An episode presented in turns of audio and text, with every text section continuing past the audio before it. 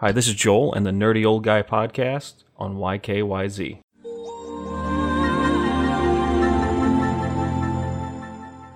So let's dig deeper, just a little bit deeper on how this all began.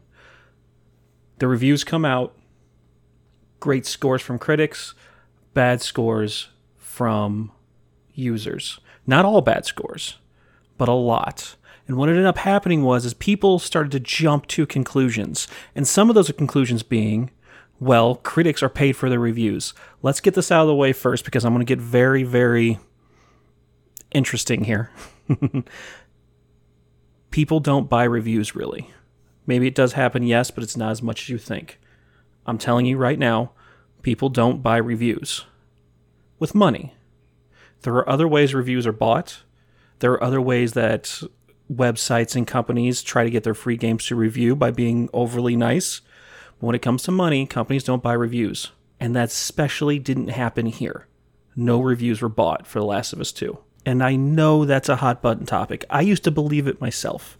I used to believe that reviews were bought and that's why bad games would get these high scores. It's just not true. It's time to face it.